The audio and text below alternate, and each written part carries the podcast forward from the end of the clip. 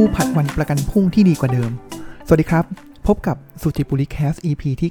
95 สำหรับ EP นี้เรามาต่อในตอนที่ 2 ของหนังสือ 4,000 Weeks ชีวิตเรามีแค่ 4,000 สัปดาห์กันครับ ซึ่งสัปดาห์ที่แล้วนะครับ ในตอนที่แล้วเนี่ยผมก็มีการเกริ่นไปแล้วนะครับว่ามุมมองที่ผู้เขียนนะครับ Oliver Burkeman เนี่ยพูดเกี่ยวกับเรื่องของการบริหารจัดการเวลาเนี่ยมันแตกต่างกับเรื่องของ แนวบริหารจัดการเวลาอื่นๆอย่างไรนะครับ ซึ่งก่อนหน้านี้เราก็จะบอกว่าเวลาเป็นสิ่งมีค่าเป็นสิ่งสำคัญ เพราะฉะนั้นเราต้องบริหารอย่างไรให้มันเกิดประสิทธิภาพสูงสุดนะครับ แต่ว่าในเล่มนี้เขาบอกว่าเฮ้ยจริง ๆ แล้วเนี่ยไอเรื่องของประสิทธิภาพนั่นแหละ จริง ๆ แล้วมันเป็นกับดักของเราต่างหากนะครับ ตัวอย่างที่ชัดเจนมากเลยนะครับ ไม่ว่าจะเป็นเรื่องของการที่เรามี ซื้ออุปกรณ์ต่างๆนะครับ มีอีเมลนะครับที่คิดว่าจะทำให้เราสื่อสารและทำงานได้อยังมีประสิทธิภาพมากขึ้น แต่สุดท้ายแล้วเนี่ยมันกลายเป็นเครื่องมือที่ทำให้เราก็จมไปในกองอีเมลนะครับหรือว่าอุปกรณ์ต่างๆ ไม่ว่าจะเป็นโลโบเสี่ยวมี่นะครับที่มาถูทำความสะอาดบ้านนะครับ เครื่องล้างจานเครื่องอบผ้านะครับที่คิดว่าเฮ้ยเราก่อนหน้านั้นเนี่ยเราใช้ชีวิตมา แล้วเราคิดว่ากระบวนการหรืองานนั้นๆเนี่ยมันใช้เวลาเยอะ และเครื่องเหล่านี้จะทำให้เราประหยัดเวลาได้ จริงครับถูกต้องเราประหยัดเวลากับงานนั้นๆได้ แต่สุดท้ายแล้ว ภาพรวมของชีวิตเราก็ยังวุ่นวายยุ่งเหยิงมีอะไรต่างๆ มากมายที่ต้องทำอยู่ดีนะครับเพราะฉะนั้นเขาถอยมาให้เรามองภาพใหญ่ของชีวิตมากขึ้นว่า ต่อให้เรามี productivity สูงยังไงเนี่ยแต่สุดท้ายถ้าเกิดวิธีคิดของเราในเรื่องของการบริหารจัดการเวลายังเป็นในเรื่องของ productivity เหมือนเดิมนะครับยังไงชีวิตเราก็วุ่นวายเหมือนเดิมนะครับเพราะฉะนั้นมาต่อในเรื่องนี้ครับว่าเออแล้วประเด็นหนึ่งเลยเนี่ยครับที่ ในเรื่องของการบริหารจัดการเวลาเนี่ยครับเขาก็เรามักจะพูดถึงเลยนะครับ เรื่องของการผัดวันประกันพรุ่งนะครับ มันมีวิธีการ how to ต่างๆ มากมายนะครับ ที่มีการพูดถึงว่าเฮ้ยเราจะบริหารจัดการเวลา หรือโดยเฉพาะอย่างยิ่งหมวดของเรื่องของการผัดวันประกันพรุ่งเนี่ยอย่างไรนะครับ แต่ว่าหนังสือเล่มนี้เออก็ให้แนวคิดที่ดีนะครับ แล้วก็มีมีตัวอย่างที่ดีนะครับ แล้วผมว่าเขาคิดลึกซึ้งนะครับเขามองเวลาเนี่ยเป็นในเรื่องของปรัชญา ลึกซึ้งหลายเรื่องเลยนะครับ ซึ่งต้องบอกเลยว่าช่วงปลายถึงหลังของหนังสือเนี่ยบางอันเนี่ยผมก็อ่านแล้วก็ยังไม่เข้าใจและแน่นอนว่าจะพยายามหยิบยกมาอธิบายให้เข้าใจได้ง่ายที่สุดนะครับอะกลับมาเรื่องของการจัดการเกี่ยวกับการผัดวันประกันพรุ่งกันครับเขาบอกงี้ครับเขาบอกว่าประเด็นสำคัญเลยนะ มันไม่อยู่ที่การบริหารจัดการ แต่อะไรครับ แต่เป็นการเลือกอย่างชาญฉลาดขึ้น ว่าสิ่งไหนที่ควรจะถูกเลื่อนออกไป เพื่อที่จะได้มุ่งความสนใจไปยังสิ่งที่สำคัญที่สุดนะครับ เพราะว่ายังไงเนี่ยมันเลี่ยงไม่ได้อยู่แล้วแหละเพราะว่าสิ่งต่างๆมันมากมายมหาศาลนะครับ แต่ว่าเราต้องตั้งใจเลื่อนออกไปเลยนะครับ มีเคสหนึ่งครับที่ผมว่าหนังสือเล่มนี้ดีนะ แล้วก็เอามามองอีกแง่มุมหนึ่งให้ฟังนะครับ เราเคย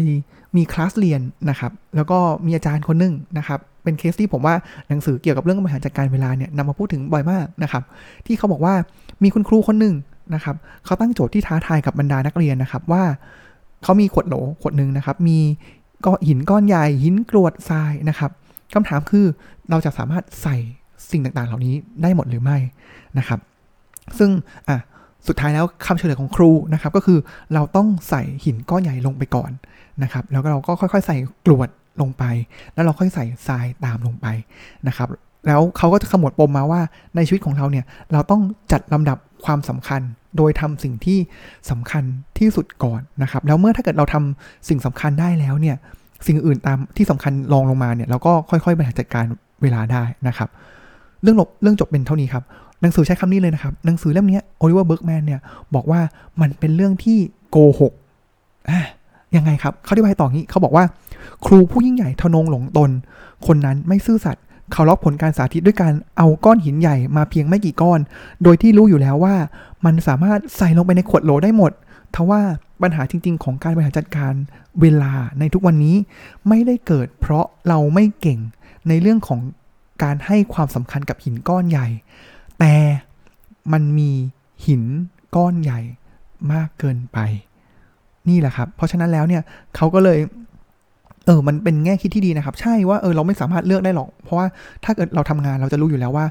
เจ้านายสั่งมานี่สำคัญทุกอย่างเลยนะครับ แต่บางครั้งเราก็เลือกไม่ได้นะครับ เพราะฉะนั้นแล้วเนี่ยเขาเลยพูดถึงเรื่องของการที่เรียกว่าศิลปะแห่งการละทิ้งอย่างสร้างสรรค์นะครับ ก็มีมุมคิดเล็กๆน้อยๆเล่าสู่กันฟังนะครับเขาบอกข้อแรกเลยเนี่ยเมื่อเป็นเรื่องของเวลาเนี่ยครับเขาใช้คำว่าจ่ายให้ตัวเองก่อนนะครับ อันนี้มันเหมือนกับการสอนเรื่องของการเงินส่วนบุคคลนะครับ ก็คือถ้าเกิดเรามีเงินนะครับ แล้วเรา ดีที่สุดเลยคือทำยังไงก็คือจ่ายให้ตัวเองก่อนนะครับ เพราะถ้าเกิดเราใช้จ่ายไปแล้วเนี่ยเราเราค่อยมาออมเนี่ยครับกลายเป็นว่าสุดท้ายแล้วเราจะไม่เหลือ แต่นี่ถ้าเกิดเรามีเวลาหรือมีเงินเนี่ยเราดึงมาเลยว่าอันไหนคือสิ่งที่เราต้องการเก็บมันไว้สำหรับสิ่งที่สำคัญนะครับ อันที่2นะครับก็คือหรือว่าอะอย่าเพิ่งก่อนไปที่2นะครับเขาบอกว่าอะอย่างเช่นนะครับ ก็อันแรกลงไปตรงมานะครับ ชั่วโมงแรกของวันที่เป็นช่วงที่สำคัญที่สุดนะครับ ก็เอาเวลาไว้ให้ เรามาจัดลำดับความคิดของตัวเอง รีวิวสิ่งต่างๆ ที่จะทำในแต่ละวันเป็นต้นนะครับ หลักการที่ 2 ก็คือเหมือนกับเรื่องของก้อนหินนะครับ ก็คือจำกัดจำนวนชิ้นงานที่ทำอยู่นะครับ คือเรารู้อยู่แล้วแหละว่ายังไงเนี่ยคือมันเหมือนกับเคสขวดโหลที่เขาบอกว่ามันเป็นเคสโกหกนะครับ คือสุดท้ายแล้วเนี่ย ถ้าเราไม่จำกัดจำนวนหินยังไงหินมันก็ใส่เข้าไปในขวดโหลไม่พอนะครับ เพราะฉะนั้นเราต้องมีการตั้งกติกาเลยครับว่าในแต่ละวันหรือในแต่ละช่วงเวลาเนี่ย เราจะรับแค่ไหน ไม่รับแค่ไหนนะครับ เราต้องมีขอบเขตตรงนี้นะครับ แล้วก็เรื่องที่3นะครับคือเรื่องของผมว่ามันสอดคล้องกับเรื่องที่2นะเขาบอกว่าการอดกลั้นกับความยั่วยวนของสิ่งสำคัญในระดับปานกลางนะครับเขาเล่าในเคสของ Warren Buffett ครับก็คือมีคนเคย ถามนะครับ Warren Buffett นะครับเป็นเหมือนเป็นนักบินนะครับ แล้วเขาก็ถามตอนที่ Warren Buffett เนี่ยนั่งเครื่องบินส่วนตัวไปนะครับ แล้วเขาก็ถาม Warren Buffett ในเรื่องของการบริหารจัดการต่างๆนะครับเขาบอกชายคนนั้นครับบัฟเฟตนะบัฟเฟตบอกว่าให้ทำรายการ 25 สิ่งที่ต้องการทำในชีวิต และจัดลำดับความสำคัญจากมากสุดไปน้อยที่สุด25สิ่งนะครับบัฟเฟตกล่าวว่า 5 อันดับแรกควรเป็นสิ่งที่เขาควรนำมาจัดเวลาให้ตัวเอง และ 20 ที่เหลือทำยังไงครับ บัฟเฟตบอกว่าทิ้งมันไปนะครับ เพราะฉะนั้นแล้วทั้งหมดทั้งปวงเลยในเรื่องของการบริหารจัดการเวลา และสอดคล้องกับต้นเรื่องต้นคำถามเกี่ยวกับเรื่องการผัดวันประกันพรุ่งเนี่ยเขาบอกว่าเพราะว่าโลกของเราเนี่ยมีก้อนหินอยู่มากเกินไปนั่นเอง เป็นไงบ้างครับ ผมว่าดีนะ เป็นมุมคิดที่ลึกซึ้งไปต่ออีกเรื่องหนึ่งเลยกันเลยครับ เขาบอกว่าบทเนี่ยเป็นบทที่เกี่ยวกับเขามีชื่อนะครับชื่อว่าปัญหาแตงโมอ่าปัญหาแตงโมคืออะไร เขาบอกว่าเออผมก็เคยนะ ผมเป็นคนหนึ่งที่เจอปัญหาแตงโมนี้นะครับ เขาบอกว่ามีคลิปคลิปหนึ่งครับ ในเหมือนเป็นผู้สื่อข่าวต่างประเทศนะครับ หรือว่าในสสถานีโทรทัศน์นะครับ สิ่งที่เขาทำก็คือเอาแตงโมมาลูกหนึ่งครับ แล้วเขาก็เอาหนังยางเนี่ยมามาไม่เรียกว่ารัดนะครับ แต่ก็มาผูกไว้ตรงกลางของลูกแตงโมไปเรื่อยๆนะครับแบบผ่านไปแล้วผ่านไปเล่า ผ่านไปแล้วผ่านไปเล่านะครับ ผ่านไปผมก็ มีช่วงหนึ่งผมก็นั่งดูเหมือนกันนะครับจนสุดท้ายเนี่ยผ่านไปสักพักใหญ่ๆน่าจะ 40นาทีนะครับ หนังยางที่ผูกไปเรื่อยๆเนี่ย ลูกแตงโมมันก็ปริแตกออกมานะครับ แล้วเขาบอกว่าเฮ้ยตัวเขาเองเนี่ยก็เจอปัญหานี้เหมือนกันนะครับ แล้วคนหลายคนก็เจอนะครับที่ก็ไม่ได้รู้ว่าก็แค่ถ่ายถ่าย Facebook ไปอะแล้วไปเจอคลิปเนี้ยแล้วก็นั่งดูจนจบ โดยที่สุดท้ายแล้วก็งงว่าเฮ้ยดูจนจบได้ยังไงอะนะครับเพราะมันเลยเป็นสิ่งที่เขาบอกว่านี่แหละ มันจะตรงกับเรื่องแรกเลยคือ เนื่องจากเวลาเป็นสิ่งที่สำคัญที่สุดตัวเราเนี่ยคือเวลาเพราะฉะนั้นแล้วเนี่ยสิ่งสำคัญเลยก็คือ ไม่ว่าจะเป็นสื่อหรืออะไรต่างๆเนี่ยเขาต้องการอะไรเขาต้องการเวลาจากเรานะครับแล้วเราพอเรามันมีสิ่งยั่วยวนต่างๆ มากมายเหล่านี้เนี่ยเราก็พร้อมที่จะเขาเรียกว่าถูกดิสแทรกได้ง่ายนะครับจากสิ่งที่เราโฟกัสอยู่นะครับเขาบอกงี้ครับเขาบอกว่าสุดท้ายแล้วเนี่ยมันแทบไม่สำคัญเลยนะ ว่าคนเราเนี่ย มุ่งมั่นแค่ไหนกับการใช้เวลาที่มีอยู่อย่างจำกัดเนี่ยให้ดีที่สุด ถ้าในแต่ละวันความสนใจของเราถูกแย่งไปโดยสิ่งต่างๆ ที่เราเองเนี่ยไม่เคยคาดคิดอยากจะโฟกัส พนันได้เลยว่าเขาบอกว่าคนที่ดูคลิปเนี่ยสล้านคนนะครับเขาบอกว่าพนันได้เลยว่าใครใน 3 ล้านคนเนี้ยตื่นขึ้นมาไม่มีใครหรอกตั้งใจที่จะใช้เวลากว่า 10 10 นาทีนั้น ในชีวิตนั้นน่ะนั่งดูแตงโมจนระเบิดนะครับเพราะฉะนั้นแล้วเนี่ยพอเรามีอิสระในการเลือกเนี่ย มันจะมีสิ่งต่างๆเนี่ยมาดึงดูดเราออกไปจากสิ่งที่เราโฟกัสเป็นอย่างมาก แล้วคนเราเองเนี่ยครับมันก็เราก็มีความพยายามนะครับที่จะเอาชนะ แล้วก็เรื่องของการมีสมาธิอย่างต่อเนื่องให้ได้นะครับไม่ว่าจะเป็นเรื่องของการนั่งสมาธินะครับเขาบอกเรื่องของแอปพลิเคชันสำหรับการปิดกั้นเว็บต่างๆนะครับหูตัดเสียงที่เป็น noise cancelling นะครับ หรือว่าอะ นั่งสมาธิให้มากขึ้นอีกนะครับ ซึ่งสุดท้ายแล้วเนี่ยเราอาจจะเป็นผู้ชนะในสงคราม แย่งชิงความสนใจนะครับ แต่ว่าเขาบอกว่าอะไรรู้ไหมครับเขาบอกว่านั่นแหละคือกับดัก เมื่อคุณวางเป้าหมายที่จะควบคุมความสนใจของคุณให้ได้ในระดับนี้ คุณกำลังทำเรื่องผิดพลาดในการจัดการกับสัจธรรมเรื่องข้อจำกัดของมนุษย์ยังไงครับ เขาบอกว่าเวลาเนี่ยมีจำกัด และมีความจำเป็นที่จะต้องใช้ให้ดีอ่าถูกต้องนะครับ ทั้งยังเป็นการปฏิเสธความจริงอีกข้อเกี่ยวกับเรื่องของข้อจำกัดของมนุษย์ นั่นก็คืออำนาจควบคุมความสนใจของตนความสนใจของตนเองได้ทั้งหมด เขาบอกว่ามันเป็นไปไม่ได้เลย เป็นไปไม่ได้เลย ถ้าแรงจากภายนอกไม่อาจดึงความสนใจของคุณได้ คุณคงไม่สามารถเดินหลบรถเมย์ที่กำลังแล่นเข้ามาได้ หรือได้ยิน เสียงเด็กทารกที่กำลังร้องไห้ ประโยชน์ของสิ่งเหล่านี้เนี่ยไม่ได้มีแค่ในสถานการณ์ฉุกเฉินเท่านั้น มันยังคงทำให้วิวหรือว่าการที่เราจะ enjoy ชีวิตเนี่ยมันขาดหายไปด้วยอะผมสรุปขมวดอีกนิดนึงนะครับ คือจริง ๆแล้วเนี่ยการที่เราร่างกายของเราหรือว่าโดยตัวมนุษย์เราเองเนี่ยคือดีที่สุดเลยเนี่ย เราไม่ได้ออกถูกออกแบบมาให้โฟกัสสิ่งใดสิ่งหนึ่งนะครับ เพราะว่ามันจะมีสิ่งแวดล้อมต่างๆ มันอาจจะมีเหมือนสัญ signal ต่างๆ ตามประสาทสัมผัสที่มันเข้ามาแล้วเราต้องประมวลผลตลอดเวลานะครับ แต่การที่เราจะไปกำเหมือนไปจำกัดสัญชาตญาณตรงนั้นเนี่ย มันคือสิ่งที่เราทำขัดจากสัจธรรมของเรา สัจธรรมของเราไม่ได้เป็นคนที่โฟกัสมาโดยแต่กำเนิดนะครับ เพราะฉะนั้นเรากำลังฝืนอยู่นั่นเลยเป็นเหตุที่ต่อให้ฝืนแค่ไหน ถ้าเราหลังจากที่เราไม่ใช้อุปกรณ์เหล่านี้เนี่ย เราก็จะกลับไปเป็นแบบเดิมนะครับ อีกปัญหาหนึ่งนะครับที่เราก็ทำขัดกับสัจธรรมความจริงนะครับเขาบอกงี้เขาบอกว่าภารกิจใดใด ๆ ก็ตามนะครับ ที่คุณวางแผนไว้ จะทำให้จะใช้เวลานานกว่าที่คุณคาดการไว้เสมอนะครับอ่าอันนี้ก็เป็นสิ่งที่เราพยายามจะควบคุมทุกอย่างนะครับ แต่ลองดูสิครับว่าไม่ว่าจะทำงานนอกจากว่าเราต้องทำแบบโอ้โหทุ่มสับกำลังเต็มที่นะครับ ที่จะทำให้ทุกอย่างเนี่ยเป็นไปตามแผนแต่สุดท้ายแล้วเนี่ย สถานเลยก็คือเรามักจะเขาเรียกว่า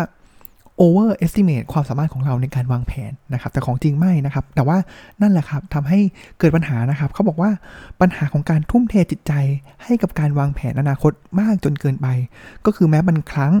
มันจะสามารถป้องกันหายนะได้ แต่ส่วนใหญ่มันมักจะทำให้เกิดความวิตกกังวลหนักขึ้น แทนที่จะบรรเทาลง โดยพื้นฐานแล้วนักวางแผนผู้หมกมุ่นจะเรียกร้องความเชื่อมั่นบางอย่างจากอนาคต แต่อนาคตไม่ใช่สิ่งที่สามารถที่จะให้ความเชื่อมั่นที่เขาหิวกระหายได้นะครับ เพราะอันนี้ก็เป็นสิ่งหนึ่งที่แน่นอนละมันก็ดีนะที่มีแผนแต่ว่าบางครั้งเนี่ยการที่เราจะทำมากเกินไปให้สติ๊กกับมันเนี่ยก็จะทำให้เราวิตกกังวลนะครับ แล้วก็เป็นปัญหาที่เกิดขึ้นเกี่ยวกับการที่เราบริหารจัดการเวลา แต่โดยที่เราไม่เข้าใจว่าจริง ๆ แล้วเนี่ย มันมีหลายอย่างเลยแหละ ที่เราควบคุมมันไม่ได้นะครับ และนี่คือสัจธรรม ในการบรรยายครั้งหนึ่งนะครับ ก็จะมีกูรูชื่อดังนะครับ ชื่อว่าท่านกฤษณมุลตินะครับ ก็จะเป็นท่านกูรูที่ผมก็ค่อนข้างติดตามท่านอยู่นะครับ ท่านมีความคิดที่ลึกซึ้งมากนะครับ แล้วก็น่าน่าสนใจนะครับในกระบวนการคิดแต่บางครั้งก็เข้าใจยากนิดนึงนะครับเขาบอกงี้เขาบอกว่าในขณะที่เขาบรรยายอยู่เนี่ยครับก็จะมีนักข่าวนั่งฟังด้วยนะครับ แล้วก็ท่านกฤษณมุลติเนี่ยครับเขาก็ โน้มเข้าไปหานักข่าวคนนั้นนะครับ แล้วก็กระซิบข้างหูนะครับว่า คุณอยากรู้ไหมว่าอะไรคือเคล็ดลับของผมอ่าแน่นอนครับนักข่าวท่านนั้นก็อยากรู้นะครับ แล้วก็เงี่ยหูฟังเลยนะครับ อย่างตั้งใจนะครับ สิ่งที่ท่านกฤษณมุลติบอกนะครับ ตอบนี้ท่านตอบว่าคุณก็เห็น ผมไม่คิดมากว่ามันจะเกิดอะไรขึ้นอ่าหมายความว่ายังไงครับ เขาได้บายต่ออย่างนี้ครับ เขาได้บายต่อว่า ท่านอะไม่ได้คิดมากนะครับชีวิตเนี่ยดำเนินไปโดยที่ไม่ปรารถนาที่จะรู้ว่าอนาคตจะเป็นไปตามที่คาดหวังหรือไม่ ซึ่งทั้งหมดไม่ได้หมายความว่า เราไม่สามารถที่จะทำบางอย่างอย่างชาญฉลาดในปัจจุบันเพื่อลดโอกาสที่เหตุการณ์ร้ายจะเกิดขึ้นในภายหลัง และยังสามารถที่จะตอบโต้อย่างสุดความสามารถ ถ้าที่สุดแล้วมีเรื่องร้ายเกิดขึ้น เราไม่ต้องจำใจยอมรับความทุกข์หรือความอายุติธรรม ว่าเป็นส่วนหนึ่งในความเป็นไปของสิ่งต่างๆ ที่ไม่อาจหลีกเลี่ยงได้นะครับแล้วก็แต่แค่ให้อยู่ในขอบเขตที่ว่าเราสามารถหยุดเรียกร้องความแน่นอนว่าสิ่งต่างๆ จะเป็นไปตามที่เราต้องการในเวลาต่อมาได้นะครับราะฉะนั้นแล้วก็เป็นการย้ำนะครับว่าการมีวางแผนดีการคิดถึงอนาคตดีนะครับ แต่ว่าต้องให้ตระหนักเสมอว่า อนาคตมันเป็นสิ่งที่เราควบคุมไม่ได้นะครับ แล้วเราควบคุมอะไรเหนือการเวลาไม่ได้นะครับ เพราะฉะนั้นวางแผนดี แต่ว่าเราก็ต้องวางใจของเราด้วยนะครับ ซึ่งมาถึงตรงนี้แล้วเนี่ยหลังจากนี้หนังสือก็จะเริ่มให้คำแนะนำแล้วล่ะครับ ว่าเอ๊ะแล้วเราควรบริหารเวลาอย่างไร แต่ผมว่าอันนึงเลยเนี่ยครับมันคือเรื่องของการบริหารใจของเราเองนั่นแหละ อันแรกเลยผมว่าตรงไปตรงมานะครับ straight forward มากนะครับ ก็คืออยู่กับปัจจุบันนะครับ เขาบอกงี้เขาบอกว่าในโลกของทุนนิยมนะครับ การที่เราเนี่ย เราจะใช้เวลานะครับอะอันนี้ลองลองฟังดีๆนะครับ ผมจะพูดช้าลงนิดนึงนะครับ พวกเราเนี่ยเก่งเรื่องการใช้เวลาเป็นเครื่องมือไปสู่เป้าหมายในการเพิ่มความมั่งคั่งให้กับตนเอง นี่คือความคำจำกัดคำจำกัดความของการประสบความสำเร็จในโลกทุนนิยมนะครับ เพราะฉะนั้นเขาใช้เวลานี่แหละ เป็นเครื่องมือนะครับ แต่สิ่งที่เกิดขึ้นเลยก็คือ มันทำให้พวกเขาเนี่ยปฏิบัติราวกับว่าชีวิตที่พวกเขามีอยู่ในปัจจุบันขณะ เป็นเพียงพาหนะเอาไว้เดินทางไปสู่สภาวะแห่งความสุขในอนาคต ดังนั้นวันแต่ละวันของเขาจึงค่อยๆ ถูกลดทอนความหมายลง แม้ตัวเลขในบัญชีของพวกเขาจะสูงขึ้นก็ตาม นี่คือแก่นของความจริงในถ้อยคำที่ชินหู ที่กล่าวว่าผู้คนในประเทศที่ประสบความสำเร็จ น้อยกว่าด้านเศรษฐกิจจะเก่งกว่าเรื่องของการมีความสุขกับชีวิตนะครับ เพราะฉะนั้นแล้วเนี่ย มิติหนึ่งเลยที่หนังสือเล่มนี้พยายามจะบอกนะครับ ก็คือว่าเราอย่าเอาเราตั้งเป้าหมายนะครับ แล้วเราใช้เวลาเป็นเครื่องมือเพื่อที่จะไขว่คว้าหาความสุขที่เกิดขึ้นในอนาคต แต่ว่าจริง ๆ แล้วเนี่ย เวลาตัวเรานี่แหละคือเวลาอย่างที่หนังสือบอกนะครับ เพราะฉะนั้นถ้าเกิดเป้าหมายเราเนี่ยคือความสุขทำไมเราไม่ทำให้ชีวิตปัจจุบันของเราเนี่ยมันมีความสุขมันมีความหมาย ตั้งแต่วินาทีในปัจจุบันนี้นะครับ แทนที่เราจะไปไขว่คว้าในอนาคต และใช้เวลาเป็นเครื่องมือที่จะ พาให้เราไปถึงตรงนั้นได้นะครับ เพราะฉะนั้นหลายครั้งเนี่ยมันเลยทำให้เราพลาดในสิ่งที่เกิดขึ้นไป มีตัวอย่างนะครับเป็นการทดลองทดลองหนึ่งนะครับเขาบอกนี่ครับเขาบอกว่าลองให้คนเรานี่แหละครับ นั่งอยู่ในห้องห้องหนึ่งนะครับ แล้วก็นั่งจ้องรูปปฏิมากรรมนะครับ อาจจะเป็นรูปภาพสวยๆหรือปฏิมากรรมชั้นดีนะครับหนึ่งรูปนะครับ เป็นเวลา 3 ชั่วโมง โดยเงื่อนไขก็คือห้ามเช็คเมล ห้ามเล่นมือถือ ห้ามจับมือถือเลยนะครับ ห้ามคุยกับใครเลย นั่งจ้องมันอย่างเอง อย่างนั้นเองเลย เพื่อนๆ ผู้ฟังเนี่ยลองนึกตามนะครับว่า ถ้าเราต้องอยู่ในเซตอัพการทดลองอย่างนั้นเนี่ย เราจะรู้สึกอย่างไร แน่นอนครับว่าผมว่าเพื่อนๆ ผู้ฟังหรือว่าในคนที่อยู่ในการทดลองเนี่ยครับ ก็จะเหมือนกันนะครับ ก็คือแรกๆนี่ก็จะแบบ อึดอัดนะครับ แล้วก็แบบผมว่ามันมันทรมานนะที่ต้องนั่งดูรูปคือรูปอะไรก็ไม่รู้ เราไม่ได้อินกับศิลปะนี้นะครับเป็นเวลา 3 ชั่วโมงนะครับอึดอัดทรมานยุกยิกนะครับ พยายามทำนู่นทำนี่กับตัวเองนะครับ แต่ว่าอะไรรู้ไหมครับ แต่ว่าถ้าเราฟอสตัวเองนะครับ ให้ทำอย่างนั้นไปเรื่อยๆนะครับ สิ่งที่เกิดขึ้นเลยจากการทดลองเนี่ยครับเหมือนกันเลยนะครับ คือเมื่อเราผ่านไปสักช่วงเวลาหนึ่งแล้ว อาจจะครึ่งชั่วโมง 40นาทีนะครับ เราจะเริ่มเห็นรายละเอียด จากรูปภาพนั้นที่มันสวยงามมากขึ้นนะครับ เห็นรายละเอียดของงานปฏิมากรรมชั้นยอดชิ้นนั้นมากขึ้น แล้วหลังจากนั้นเนี่ยครับ จนถึงครบ 3 ชั่วโมงเนี่ย เราจะอยู่ในโมเมนต์นะครับที่ดื่มด่าไปกับความสวยงามกับสิ่งที่เกิดขึ้นนะครับ เพราะฉะนั้นเขาเลยบอกว่ามันเป็นเรื่องของการที่เราอดทน อย่างนั้นแหละครับ เกิดจากความพยายามอดใจไม่ให้รีบเร่ง ไม่ได้ถือเป็นการเพิกเฉยต่อการยอมจำนนใดๆนะครับ ในทางกับการเนี่ยมันเป็นสภาวะของการตื่นรู้อยู่กับปัจจุบันอย่างกระตือรือร้นและมีพลัง และนั่นแหละครับ คือการที่เราได้เข้าไปอยู่ และก็ เข้าไปใช้ชีวิตนะครับ เพราะฉะนั้นเขาเลยบอกว่าการอดทนต่อเวลานี่แหละ เป็นสิ่งที่สำคัญในโลกที่มีแต่ความเร่งร้อน เร่งรีบนะครับ มีเรื่องของเราต้องใช้เวลาให้เกิดประสิทธิภาพอย่างสูงสุดนะครับ ซึ่งหนังสือเนี่ยก็จะมีเคสตัวอย่างของการอดทนนะครับ แล้วก็หลักการเนี่ย อันนี้ผมอาจจะไม่เล่าในนี้ดีกว่านะครับ อยากให้เดี๋ยวผมเล่าหมดแล้วเดี๋ยวหนังสือจะขายไม่ได้นะครับ ก็ลองลองอซื้อหาดูได้นะครับ แล้วก็ในอีกแง่มุมหนึ่งนะครับ ที่ผมว่าอยากจะนำมาเล่าสู่กันฟังนะครับ ผมว่าดีนะ แล้วถึงแม้ว่าเขาพยายามจะบอกว่าเออเรื่องนี้มันมันเกี่ยวข้องเหมือนกันนะครับ แล้วก็ผมว่าการบริหารจัดการเวลากับการบริหารความคิดเราเนี่ยมันคือเรื่องเดียวกันเลยนะครับ หลายคนเลยเนี่ยมีปัญหาเรื่องของการบริหารเวลาเนี่ยเพราะว่าอะไรครับ เพราะว่าเราคิดว่าตัวเราเองเนี่ยเป็นศูนย์กลางของจักรวาลนะครับ สิ่งต่างๆที่เราทำเอาพุตต่างๆเนี่ยเหมือนกับว่าเราต้องมีคนเฝ้ามองเราตลอดเวลานะครับ แต่ว่า จริงๆแล้วนั่นก็เป็นสิ่งที่เราขัดกระทำขัดกับสัจธรรมความจริงของโลกอยู่นะครับ ซึ่งเขาบอกนี้เขาบอกว่ามีหนังสือเลยนะครับ ที่เขาเขาตั้งชื่ออย่างนี้เลยนะครับ ก็คือ the universe doesn't give a flying fuck about you นะครับจากจักรวาลน่ะไม่ได้สนบ้าอะไรเกี่ยวกับคุณหรอกนะครับ พวกเราเนี่ยมัก คิดไปเองนะครับว่าเราเนี่ยเป็นศูนย์กลางของจักรวาลนะครับแล้วเมื่อนั้นเนี่ยเราต้องคิดว่าเฮ้ยพอเราเป็นศูนย์กลางเนี่ยเราต้องทำสิ่งต่างๆมากมายออกมานะครับ แต่จริง ๆแล้วเนี่ยเราควรจะ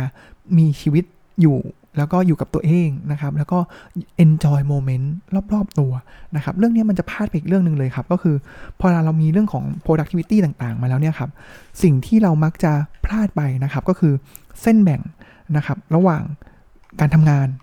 กับเรื่องของการพักผ่อน นะครับเขาบอกนี้เขาบอกว่าพอเราได้รับค่าจ้างเป็นชั่วโมงใช่ไหมครับเขาก็อ่าผลลัพธ์ก็คือการพักผ่อนหย่อนใจเนี่ยกลายเป็นสิ่งที่ถูกแบ่งออกจากงานอย่างชัดเจนนะครับ แล้วก็แต่มีเงื่อนไขนี้ครับ เงื่อนไขก็คือคุณสามารถทำอะไรก็ได้นะ ตามที่คุณต้องการในเวลาว่างของคุณ ตราบใดที่มันไม่ทำลายงาน หรือว่า การส่งเสริมประโยชน์ต่องานนะครับ ในขณะเดียวกันเนี่ยพอมันเป็นอย่างนี้แล้วเนี่ยครับมันก็ก่อให้เกิดลำดับชั้นใหม่นะครับของทุกวันนี้นะครับที่การทำงานเนี่ยเรียกร้องให้ตัวมันเองเถูกมองว่าเป็นจุดประสงค์ที่แท้จริงของการมีชีวิตนะครับน่าเศร้าเนาะแล้วก็การพักผ่อนเป็นเพียงแค่โอกาสที่จะพักฟื้นและเติมกำลังเพื่อเป้าหมายของการทำงาน หรือว่าการมี productivity ที่ดีนะครับ ก็น่าเศร้าแต่ว่า เมื่อเราเข้าใจความเป็นไปวัตถุประสงค์นะครับ แล้วก็สัจธรรมต่างๆ แล้วเนี่ย มันจะทำให้เราเข้าใจโลกมากขึ้น แล้วก็บริหารเวลาได้ดีขึ้นนะครับ ซึ่งในบทสุดท้ายของหนังสือเนี่ยเขาก็เป็นในเรื่องของการตั้งคำถามนะครับ แล้วก็มีความหวังนะครับเขาบอกงี้ครับ สิ่งที่เป็นจริงเสมอนะครับ คือเราเองคนคนเราเนี่ยครับไม่มีวันประสบความสำเร็จกับชีวิตที่มีความสำเร็จหรือความมั่นคงอย่างสมบูรณ์แบบ และ เวลา 4,000 ชั่วโมงของคุณกำลังหมดลงเรื่อยๆ เมื่อคุณเริ่มเข้าใจสิ่งเหล่านี้แล้ว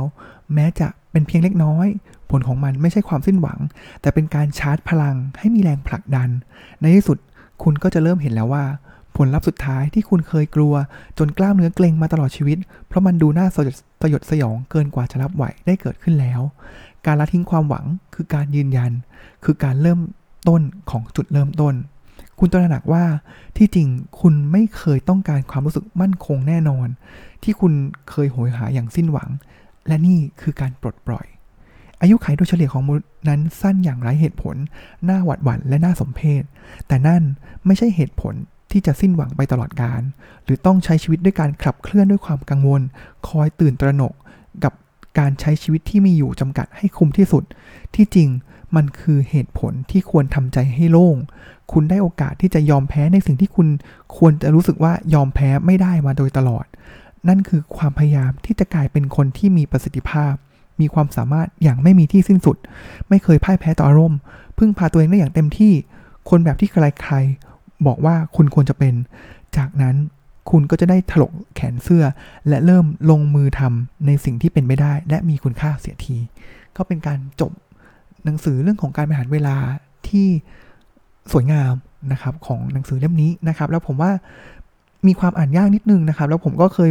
ได้ยินมานะครับ ว่าเออถ้าเกิดอ่านเล่มภาษาอังกฤษ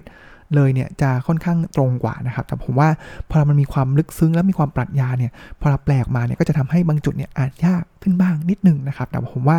เป็นหนังสือที่ดีนะครับสำหรับคนที่รู้สึกว่าเฮ้ยทำไม เราทำอะไรไม่ได้ดั่งใจเลยทำไมเราถึงมี productivity ต่ำจังเลยนะครับ ผมว่าหนังสือเล่มนี้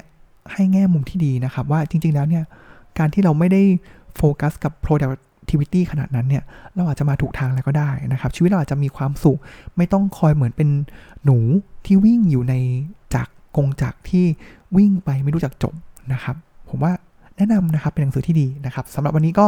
ขอบคุณที่ติดตามรับฟังนะครับ แล้วก็ติดตามสุจิบุริแคสใหม่ได้ในตอนหน้านะครับมีหนังสือเล่มที่ผมอ่านจบปีนี้แล้วก็อยากจะมานำมาเล่าสู่กันฟังอีกหลายเล่มเลยนะครับ ก็ติดตามรับฟังได้นะครับสำหรับวันนี้ก็ขอกล่าวคำว่า สวัสดีครับ